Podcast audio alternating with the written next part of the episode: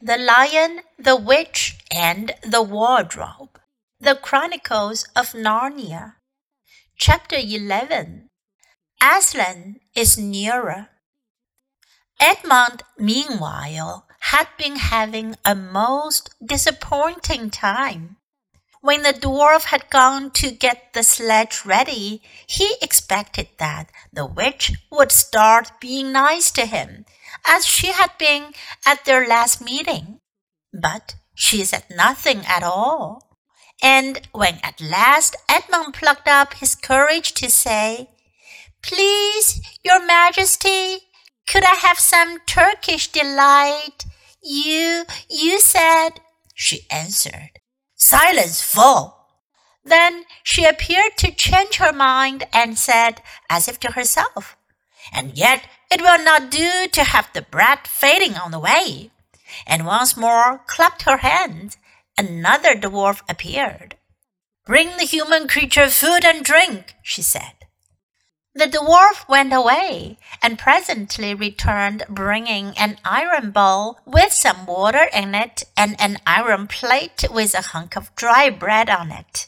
He grinned in a repulsive manner as he set them down on the floor beside Edmund and said, Turkish delight for the little prince! Ha ha ha! Take it away, said Edmund sulkily. I don't want dry bread. But the witch suddenly turned on him with such a terrible expression on her face that he apologized and began to nibble at the bread though it was so stale he could hardly get it down. You may be glad enough of it before you taste bread again, said the witch.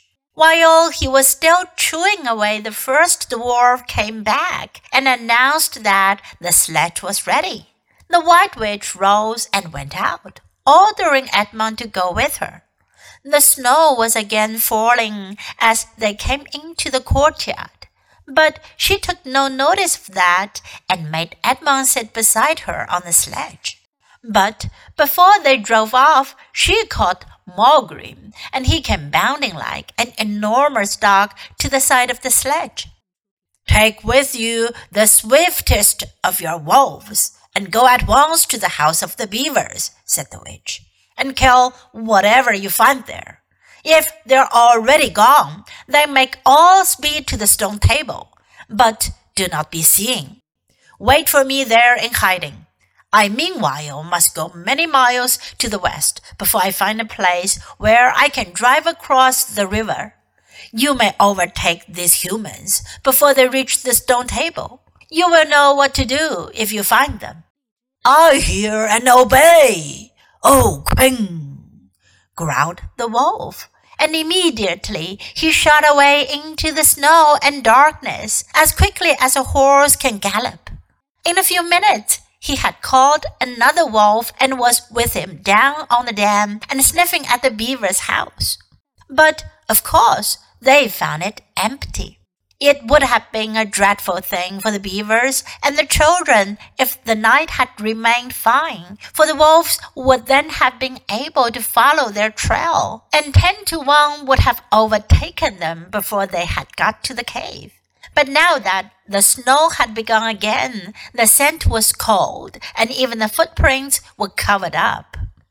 Meanwhile, the dwarf whipped up the reindeer, and the witch and Edmund drove out under the archway and down and away into the darkness and the cold.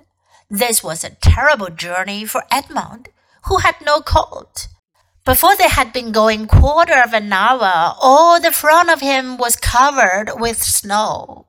He soon stopped trying to shake it off because as quickly as he did that, a new lot gathered and he was so tired. Soon he was wet to the skin, and oh, how miserable he was. It didn't look now as if the witch intended to make him a king. All the things he had said to make himself believe that she was good and kind and that her side was really the right side sounded to him silly now. He would have given anything to meet the others at this moment. Even Peter. The only way to comfort himself now was to try to believe that the whole thing was a dream and that he might wake up at any moment. And as they went on, hour after hour, it did come to seem like a dream. This lasted longer than I could describe, even if I wrote pages and pages about it. But I will skip on to the time when the snow had stopped and the morning had come and they were racing along in the daylight. And still they went on and on, with no sound but the everlasting swish of the snow and the creaking of the reindeer's harness. And then at last the witch said, What have we here? Stop! And they did. How Edmund hoped she was going to say something about breakfast. But she had stopped for quite a different reason. A little way off at the foot of a tree sat a merry party a squirrel and his wife with their children and two satyrs and a dwarf and an old duck fox, all on stools round a table.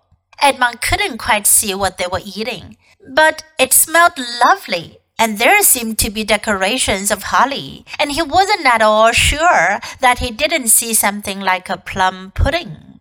At the moment when the sledge stopped, the fox who was obviously the oldest person present, had just risen to its feet, holding a glass in its right paw as if it was going to say something. But when the whole party saw the sledge stopping and who was in it, all the gaiety went out of their faces. The father squirrel stopped eating with his fork halfway to his mouth, and one of the satyrs stopped with its fork actually in its mouth and the baby squirrel squeaked with terror. What is the meaning of this? asked the witch queen. Nobody answered. Speak, vermin, she said again. Or do you want my dwarf to find you a tongue with his whip? What is the meaning of all this gluttony, this waste, this self indulgence? Where did you get all these things? Please, your majesty, said the fox, we were given them. And if I might make so bold as to drink your majesty's very good health. Who gave them to you? said the witch. Father Christmas, stammered the fox. What? roared the witch, springing from the sledge and taking a few strides nearer to the terrified animals. He has not been here. He cannot have been here. How dare you? But no, say you have been lying, and you shall even now be forgiven. At that moment, one of the young squirrels lost its head completely. He has! He has! He has! It squeaked, beating its little spoon on the table. Edmund saw the witch bite her lips so that a drop of blood appeared on her white cheek. Then she raised her wand. Oh, don't, don't, please don't, shouted Edmund. But even while he was shouting, she had waved her wand, and instantly, where the merry party had been, there were only statues of creatures. One with its stone fork fixed forever halfway to its stone mouth seated round a stone table on which there were stone plates and a stone plum pudding.